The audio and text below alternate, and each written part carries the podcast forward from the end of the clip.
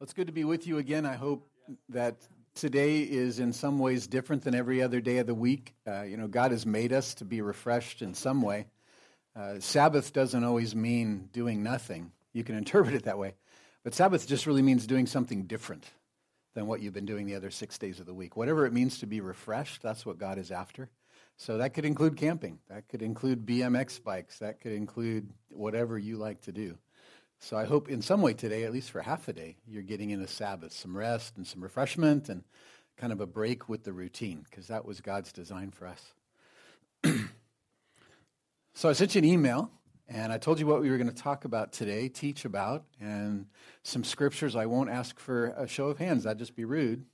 But I, I hope those of you that had time were able to jump into it. If you didn't, not a problem, because we'll go through this together and kind of do a Bible study together. And what we're talking about today is what is the new covenant? The goal during the month of March is to get ready for Easter. Easter is April 1st, and that's a day of resurrection. It's a day of remembering resurrection, of new things. And so this month, we want to kind of renew our understanding of the covenant. We want to renew our understanding of why we sing songs together and why we pray and why we teach the scriptures and why we take communion because the church has been doing those things for 2,000 years. And, and sometimes we think, I wonder if we should do something else. And then we read the scriptures and we remember why we do those things. And we go, oh, no, no, these are the right things to do. We can certainly do more, but there's so much power and, uh, and well, covenant between us and those practices. So this week, this month, uh, myself and Jonathan and Derek want to remind you of the purpose and the power of all those things. And maybe even in the process, refresh our own experiences uh, as we worship and as we learn. So, early in Tricia and our marriage, and we married early. We were, I was 19 and she was 20. Oh, she's older. uh, I was 19 and she was 20 when we got married. And I heard a phrase kind of early in our marriage that kind of caught me off guard. And, and I didn't just hear it once, but I heard it a few times. And the first time I heard it, uh, well, this is what the phrase was I'm not your mother. I'm not your mother. And you guys probably, maybe some, any of you guys heard that phrase? Yeah. But she wasn't, she wasn't being rude and she wasn't really putting me down. But I was, in, in a moment, I was kind of, she could tell, I was after some affirmation. I wasn't feeling good about myself. I needed to feel good about myself. And so I did what I normally do, and I turned to the woman in my life, who was my mother. Uh, and my mother would always affirm me. And that's just something she's super good at. My mom uh, believes, Tricia does not, that I'm pretty close to perfect. and that I just, I do the right things and I'm a delight to be with. And that, my mom believes that to this day. Do not talk to her about anything else. Tricia, however, knows better. And um, so I had asked her for some feedback, then that's fair. And she was critiquing me. She was pushing back. And I just was like, wait a minute, that's not what I'm asking for. Well, the question was that, but that's not what I wanted. What I wanted was affirmation. And when she said that, I looked at her and she explained it, and, and immediately I knew she's right. She's not my mother, and I'm not 12 anymore. And I don't need this endless flow of affirmation. I actually need to grow up and receive correction. And so yeah, she used the phrase after that a couple of times, and she hasn't used it for years. That's good. But every time she uses it, I know what she means. The reason I tell you that story is between the new covenant and the old covenant of Scripture, we can forget who we're in relationship with. So if you consider the old covenant, in a sense, to be our mother spiritually, and the new covenant to be our, actually, our husband in Jesus, uh, this is a new relationship and it's very different. And it's a mistake for us to forget that and to try to live into the old relationship when we actually have a new relationship. So I would share that with you today that the old covenant is, is your mother and you are no longer living with your mother. So as Christians and as followers of Yahweh, the first covenant was another generation. And God has given us a second generation covenant, a new covenant, and the relationship is different and it's very different. And so I want today to help free us from any sense of slipping back into that old relationship and make sure we're fully embracing the new relationship that we have in the new covenant. So here we go. Lots of scripture to read. When we read scripture, it's possible to hear, are we beginning, blah, blah, blah, blah, blah, blah. And I need you to not hear that this morning. So I need you to just take a breath, give your brain a little more oxygen, maybe even say, Holy Spirit, open up our ears, because uh, this the scripture can go that way. But I want you to hear all the words, because after we read them, we're going to unpack them, and I, I want your help. So listen to them with me. I'm going to read two slides straight through, and all of these two slides are 2 Corinthians 3, 1 through 15. And again, the topic today is what is the new covenant? So while I'm reading, find the answers to that question. What is the new covenant? All right, here we go. Holy Spirit, help. Are we beginning, Paul says to the church in Corinth, to commend ourselves again? Or do we need, as some do, letters of recommendation to you or from you? You yourselves are our letter of recommendation, written on our hearts to be known and read by all. and you show that you are a letter from Christ delivered to us, written not with ink, but with the Spirit of the living God, not on tablets of stone, but on tablets of the human heart. And hopefully you catch the reference there to the Ten Commandments, the Old Commandment, not on tablets of stone, but of human hearts. Such is the confidence that we have through Christ toward God, not that we are sufficient in ourselves to claim anything as coming from us, but our sufficiency is from God, who has made us sufficient to be ministers of the new covenant, not of the letter, but of the Spirit. For the letter kills, or the old covenant kills, but the Spirit gives life. The new covenant gives life. And then moving on. now, if the ministry of death, carved in letters on stone, came with such glory that the Israelites could not gaze at Moses' face because of the glory, which was being brought to an end, will not the ministry of the Spirit have even more glory? For if there was glory in the ministry of condemnation, the ministry of righteousness must far exceed it in glory. Indeed, in this case, what once had glory has come to have no glory at all because of the glory that surpasses it. For if what was being brought to an end came with glory, much more will what is permanent have glory. Since we have such a hope, we are very bold, not like Moses who would put a veil over his face so that the Israelites might not gaze at the outcome of what was being brought to an end. But their minds were hardened, for to this day, when they read the Old Covenant, the same veil remains unlifted, because only through Christ is it taken away. Yes, to this day, whenever Moses is read, a veil lies over their hearts. Man, lots of thoughts, lots of questions, but the only question we're after right now is what is the new covenant, and therefore, what is the old covenant? We want to compare and contrast the two right now. So I ask you, what did you hear in there that you would say is either a description of the old covenant or the new covenant?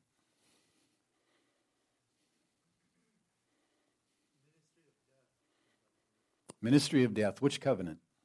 Yeah, thank you. Old. yeah, what else? Yeah. The Spirit gives life. So the new covenant is associated with the Holy Spirit. Yeah. What's the contrasting spirit versus what? If new covenant is spirit, what was old covenant? The letter or the law, right? Yeah. So it was a it was a description, a prescription for behavior. The old covenant was a prescription for behavior, right? What else? Bold in hope. Yeah, there was a goodness to the old covenant. There was a glory there, but it says the glory of the new covenant far outweighs it. All right, let's do a little, let's take what you said and just talk about it a little bit. So, one of the things that was said is that the old covenant is external. It's a law that sits by itself. It's not in us, but it's outside of us. And so we have some kind of a relationship with it because it's external. The new covenant is not external, the new covenant is internal. It says, in your hearts and in your minds. So the new covenant is not something that's outside of us that we have to bring in, but the new covenant is actually deposited inside humans by the Holy Spirit. Here's something you already said Old Covenant was a ministry of death. And it was also said to be a ministry of condemnation. And so both of those things are just reinforcing this reality that when God set up the law and gave it to man, he knew it couldn't be fulfilled. And that was his intent, was to create a potential covenant that would show us we cannot live into that covenant. So instead of bringing us the hope of amazing community as we followed all these laws together, the Jewish people realized, I don't want to follow those laws. I, I just don't want to do that. And so they weren't able to experience that covenant, the community that God wanted. so actually, all they experienced was death and condemnation.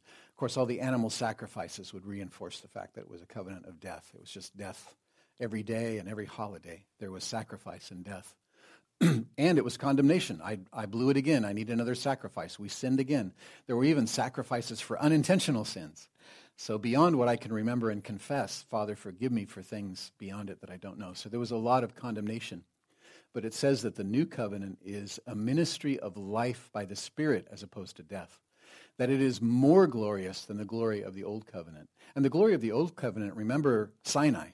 Remember lightning and thunder and clouds. Remember fire. Remember people were afraid because of the power and the glory of the old covenant. So, not a small thing. Moses, every time he hangs out with God, gets this glow. Uh, and for some reason chooses to actually hide it until it went away. But in the new covenant, we have a more glorious covenant, more beautiful, as it's seen and understood. And it's now not a ministry of condemnation, but a ministry of righteousness. Just as an aside today, I want to remind you too, we have often used the word righteousness to mean moral perfection, like I am right, I do what is right. But if we study the scriptures carefully, that's, that's not really hitting the nail on the head. God is not a God of ultimate morality, He's a God of ultimate love. So doing things right actually is about relating rightly. It's about loving rightly. It's not about being faultless from any uh, possible, anything less than perfection. So don't read righteousness as morality, read righteousness as right relating. The Old Covenant was all about right relating. It wasn't about being a perfect human all by yourself.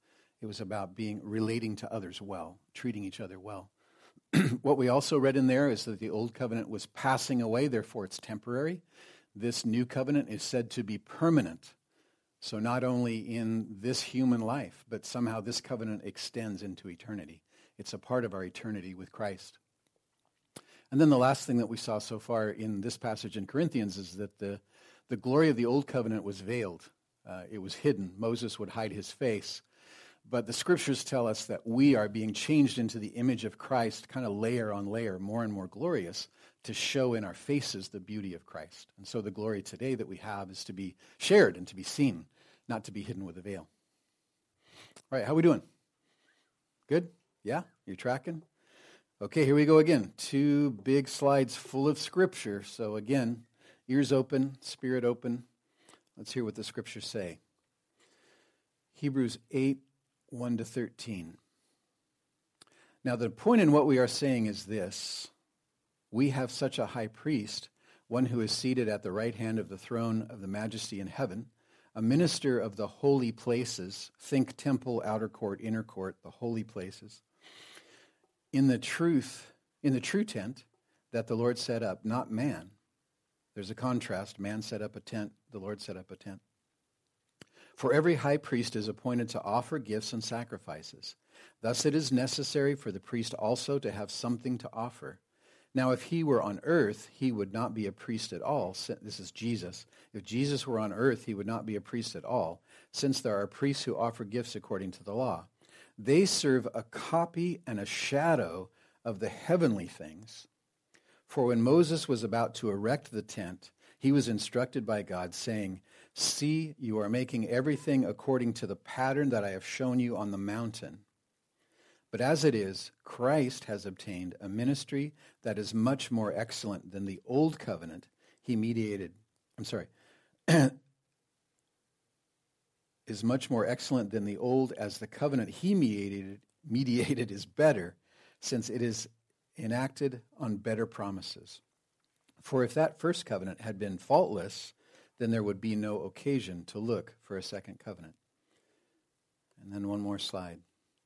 For he finds fault with them when he says, Behold, the days are coming, declares the Lord, when I will establish a new covenant with the house of Israel and with the house of Judah, not like the covenant that I made with their fathers, not your mother, on the days when I took them by the hand to bring them out of the land of Egypt, for they did not continue in my covenant, and so I showed no concern for them, declares the Lord. For this is the covenant that I will make with the house of Israel after those days, declares the Lord. I will put my laws in their minds, and I will write them on their hearts, and I will be their God, and they will be my people, and they shall not teach each one to his neighbor, and each one to his brother, saying, Know the Lord. For they all shall know me, from the least of them to the greatest. For I am, mer- I am merciful toward their iniquities, and I will remember their sins no more. In speaking of a new covenant, he makes the first one obsolete. And what is becoming obsolete and growing old is ready to vanish away. Okay, here's a whole new set of ideas. What did you see? Old covenant, new covenant.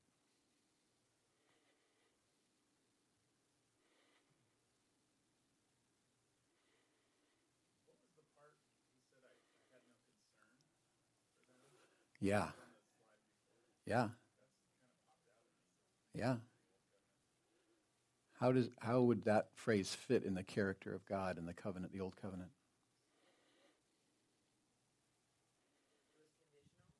Mm. Yeah. Very much so. Yep.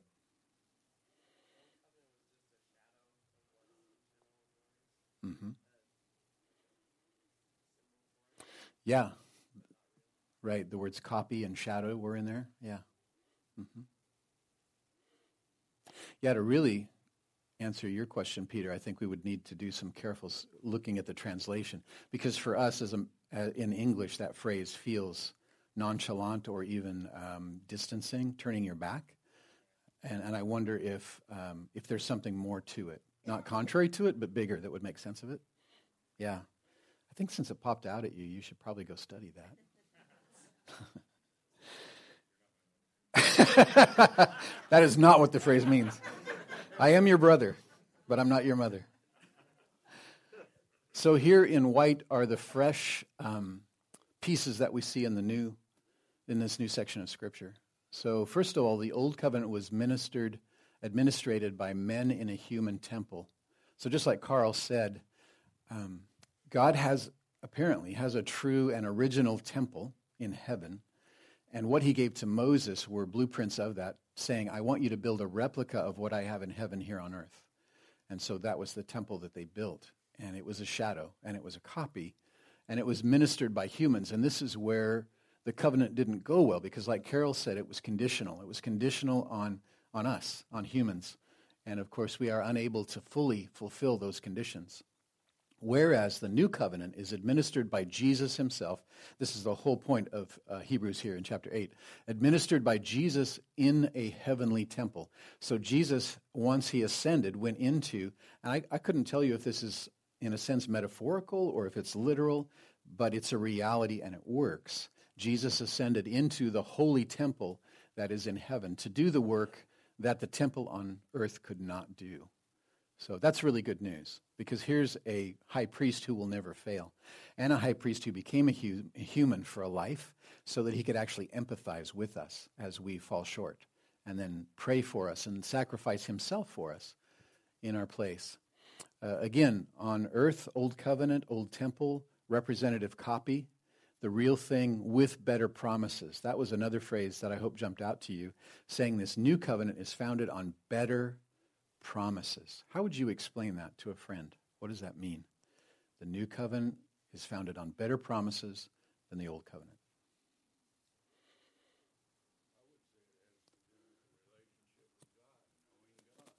Mm-hmm. Yeah, in the old covenant,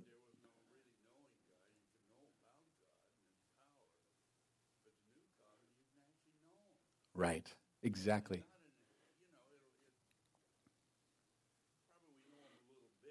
Mm-hmm. Yeah. Because in the new covenant, it's a face to face knowing, right? In the old covenant, you knew your priest and you knew who the high priest was. And you.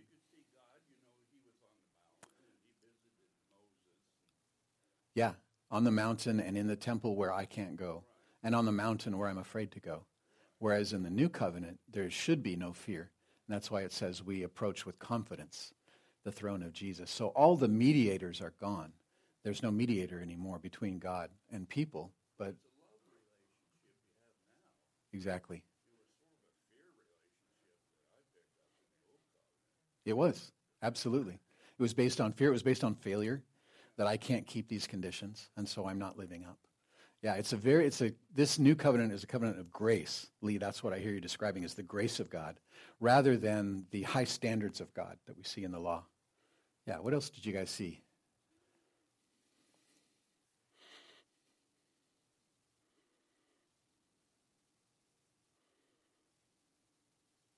Let me go to these last two points then. Uh, the old covenant, uh, I'm sorry, come back for me. There you go. Thanks, Sam. Um, the old covenant was faulty, uh, as you said, Carol, because of human failure. So we weren't able to keep our part. Whereas the new covenant, in the new covenant, there's a, um, oh yeah, sorry, I, I, found my place again. Uh, in the new covenant, um, we belong to God who forgets our sins. Lee, this is what you were saying.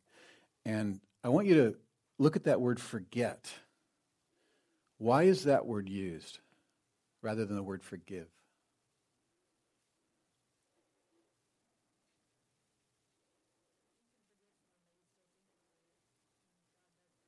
Exactly. We can say to someone when they come to us and say, I'm so sorry, we can say, I forgive you.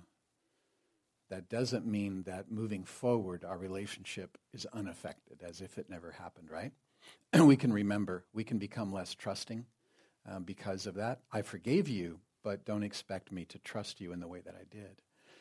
And I believe quite confidently, and from other scriptures, that what God is saying is, I treat your sin in a way that sets you free from any implications of it ever happening. It's forgotten. So there's no more ramifications of your sin. He's saying, as far as I'm concerned, you are innocent again. I'm not going to keep track of that and say, you know, you've come down a notch. You're kind of a B student now. You know, there's nothing like that in our relationship with God. But regularly, he grants us innocence over and over again. I'm not going to hold it against you. Nick? Um,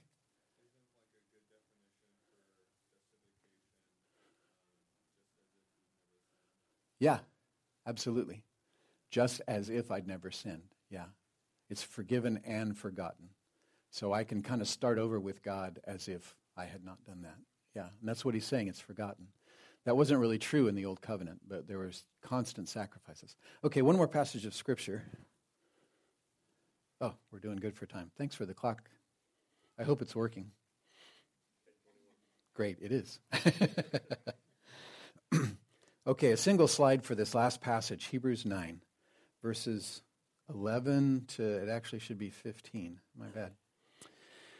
When Christ appeared, as a high priest of the good things that have come, then through the greater and more perfect tent, not made with hands, that is, not of this creation, he entered once for all in the holy places, not by means of the blood of goats and calves, but by the means of his own blood, thus securing an eternal redemption.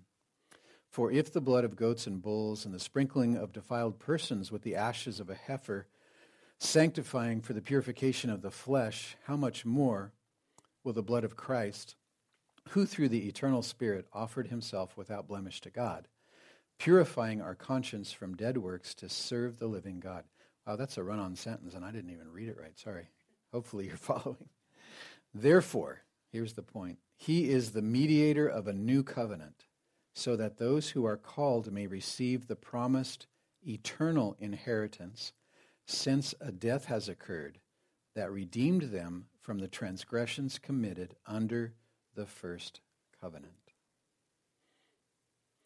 Okay, I ask you one last time. What do you hear in there? What more do we learn about the new covenant?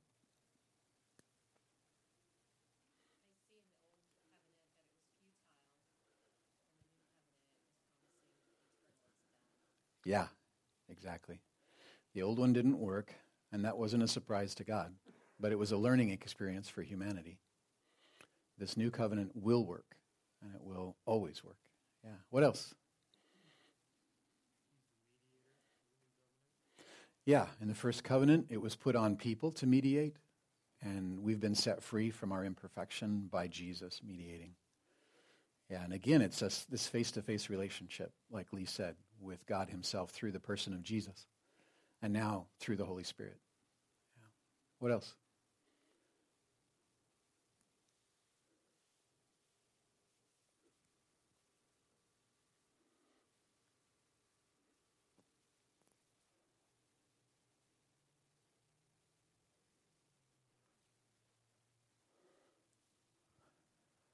All right, well, let's take a look at um,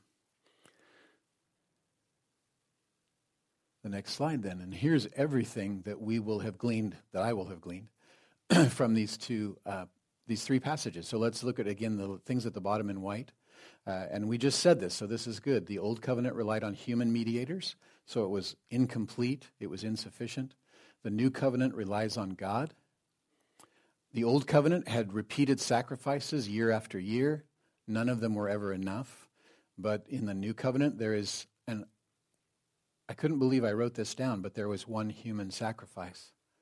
And I don't know why I'd never thought of Jesus in those terms. But I couldn't change it because that's true.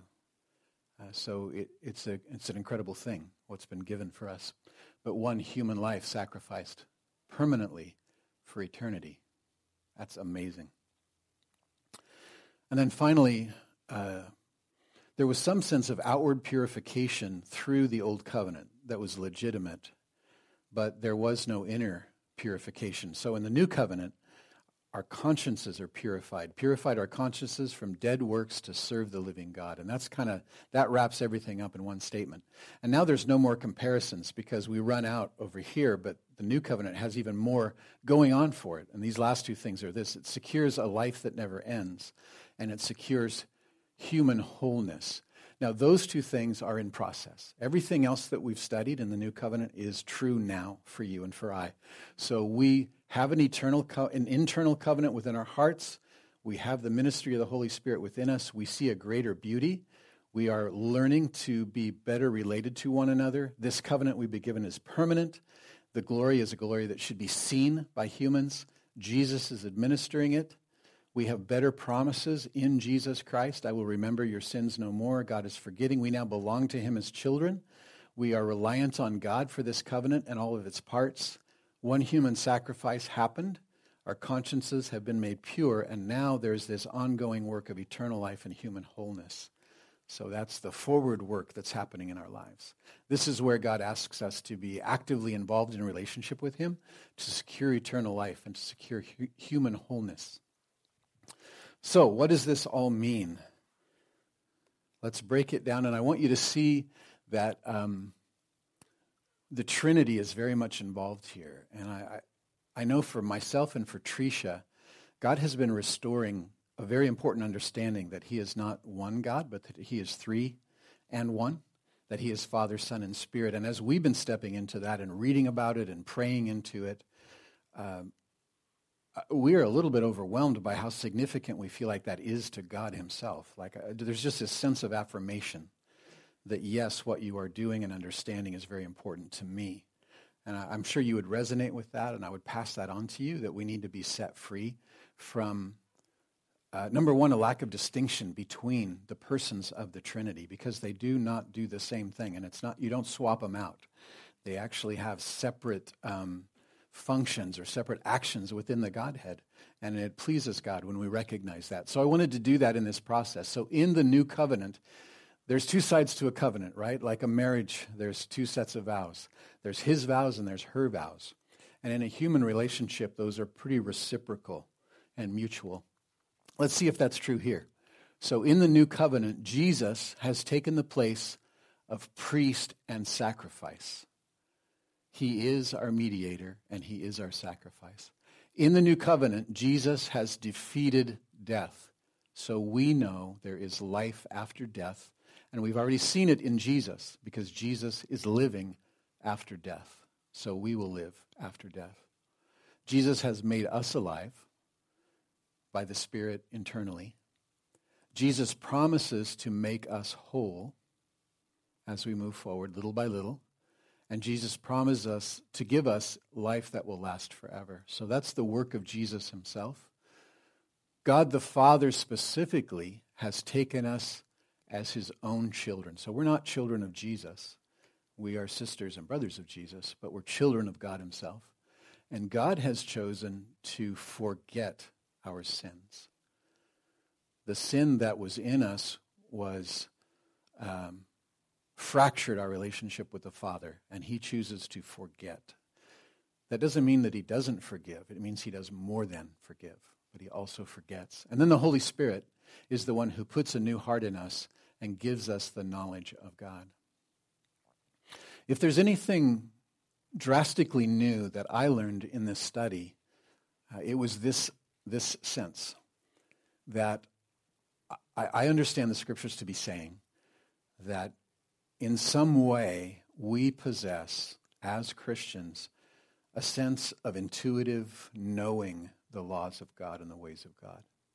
That when the Holy Spirit was given to us, when we said, Yes, I will follow Jesus, um, there is literally some sense of a gift or a deposit or a knowing. And so we don't need, it says, you don't need to teach one another. Not, that's kind of, it's a paradox. So we do, there is teaching that needs to happen. Otherwise, we just wasted a half an hour. but there's also a knowing that happens. And I couldn't even put my finger on exactly what this is, but I do believe God has given us, in us, by the Holy Spirit, an intuition about what is right and what is true. What do you think about that idea? Because we've been looking at the scriptures and you've all been talking and we've all said things that resonate and they all are in agreement. Where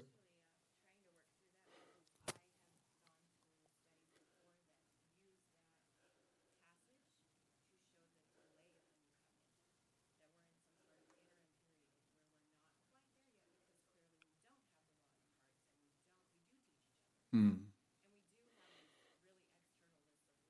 Hmm. Yep. Yep. Uh huh.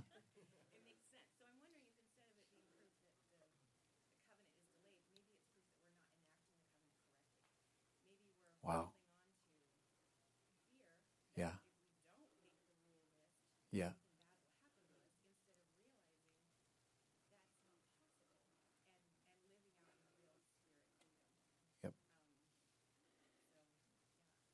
Yeah, I think you're describing the core of what I'm trying to say right now. I think we have, we're still listening to mom. If we are trying to still live by rules, that's totally contrary to everything we just talked about. That's gone, right? If you read through Galatians, it's Galatians, there's a strong sense where, where um, Paul says it is for freedom that Christ has set you free. Therefore, do not. And honestly, if you keep reading it, it really is license. And this is, this is where we take it. It's actually license to never be held accountable again for sin. But God is saying that. God is saying, I, as your father, will never hold you accountable for sin again. Now, we push back immediately, like, that sounds horrible. If I said that to my child, it would be license. God has confidence in his own Holy Spirit that he's not giving us license. So as we read that, hopefully we're saying, Thank you, God, for so much freedom. The last thing I want to do is take advantage of it. I actually want to follow you. And in that, I think is actually a greater strength to obey because there's not a lot of power in obeying a law. That was the whole point of the Old Covenant. If you take a law and say, I will live by these rules, you cannot do it. That's the whole point of a thousand years of history and the suffering of Israel is to convince humanity you cannot live by a law. So this new covenant says that is done away. The new covenant is by the Spirit. And maybe one way I can characterize it, and then we need to move on, is you've heard of original sin, right? That we are all born originally broken. But I don't know that we've heard what comes before that. And I would say its original goodness. And there's a lot of writing on this. But there was an original goodness in humans before original sin. Because God said, I will create you in my image. So the intent and the love and the beauty and the character of God was given to Adam and Eve. And they had original goodness. So before they were bad, they were good. And they were very good. God never said very good until he created Adam and Eve. All of creation was good, good, good, good. But Adam and Eve was very good because it was his image. So we have original goodness. Then sin came, and sin did not turn humans from black to white, but it deposited a virus that was black that grows. And so when sin came, we didn't become horrible. We became broken enough that we would eventually die. But I would not say that the scriptures teach us that we went from being white and pure and perfect to black and horrible and awful. But instead, our souls got sick. Now, the sickness is bad because if the sickness isn't treated, it will lead to death. But you see this in your children. Don't you see the glory of God in children? The innocent things they say, the cute things that they do, the amazing discoveries that they make. And you just go, whoa, that is so cool. That's the original goodness in your children or other people's children. And that's an amazing thing. Now, your children are infected with the virus. And so mine comes in pretty quick. And they are corrupted, but they're not horrid. They're not heinous. They were created in the image of God and they're beautiful, but they're infected. And the older we get, the more the infection takes over. And so we do become less beautiful and less wonderful. And if we let it go, it can become awful and we can become heinous and evil and horrible. But then Jesus comes in and Jesus reverses the process. So when we receive the forgiveness of Jesus and the forgetfulness of God and the power of the Holy Spirit, we are now going, as the scriptures say, from glory to glory. And so hopefully you're observing in your life and the life of the ones you love that you're being healed. You're getting better. So the man or the woman that you were before, you've now reversed the process. And rather than becoming more and more broken, you are becoming more and more healed. Is that true of you? Right? Oh, you're dead silent. Wow, you're scaring me. No, you've got to believe this. that is a human feeling, and I want to set you free from that. If you say yes, you're saying what Jesus did was effective. Because Jesus is saying, I'm your doctor, I have treated you, and if you're going, I'm still pretty sick, that's not humility. That's a lack of receiving and understanding the power of Jesus and how he heals. We've got to get free from that. We've got to get free from that. Yeah, Carl.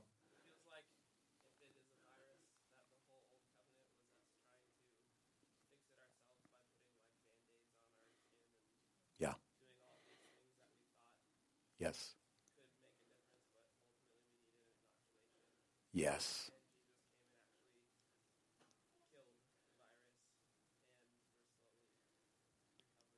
Yeah. Gosh, those are good words. Exactly. Yes, absolutely. Yeah, and, and the vaccine was drawn from his blood. Um, it was actually a, a transfusion, right? A blood transfusion, because our blood is full of the virus. The blood of Jesus is pure. I had more, but this is, this is where we need to stop. So let's join Kirsten in asking the question to what degree am I actually set free from the law? To what degree am I actually healed?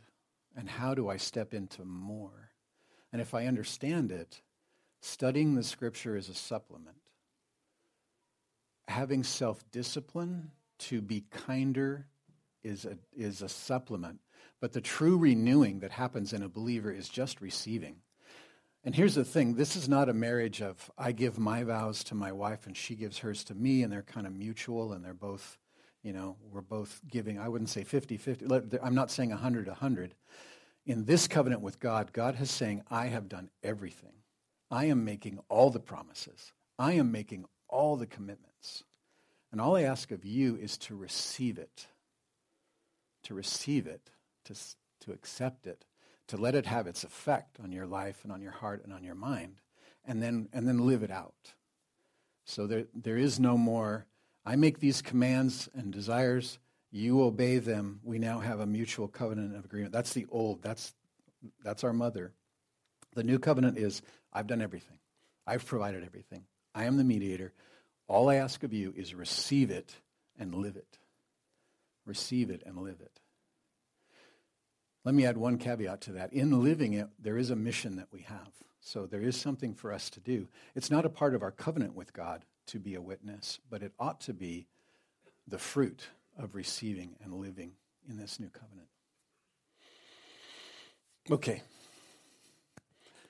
We're going to sing a song, and it's kind of long. It's good that it's long.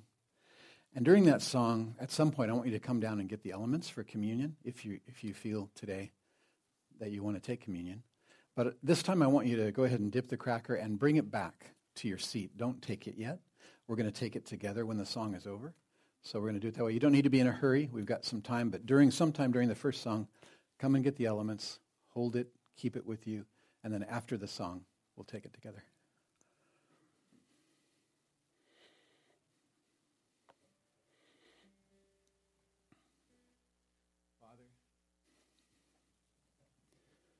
Thank you for thank you for the new covenant. Thank you for scriptures, uh, for, for scriptures that are your word that teach us, that give fodder to the Holy Spirit that's inside of us. And we ask you, out of this conversation, uh, to, to make these things more deeply true in us a little bit today. and moving forward, Father, we ask you to help us receive this covenant with no more obligations on behavior and with no more rules to follow, but simply with a knowledge to receive and an adoption to receive and a power to receive and a glory, an incredible glory to receive. Father, we ask you as not just as individuals right now, but as a community, would you make us glorious? God, not that we would have anything to brag about, but that we would reflect the beauty and the power of Jesus. Father, make us as a community glorious and new and full of the good news about Jesus. Jesus, thank you for the authority that we have in your name. Holy Spirit, thank you that you're present within us, that you're praying beyond our prayers. Father, we receive this and we worship you now and we thank you now in Jesus' name.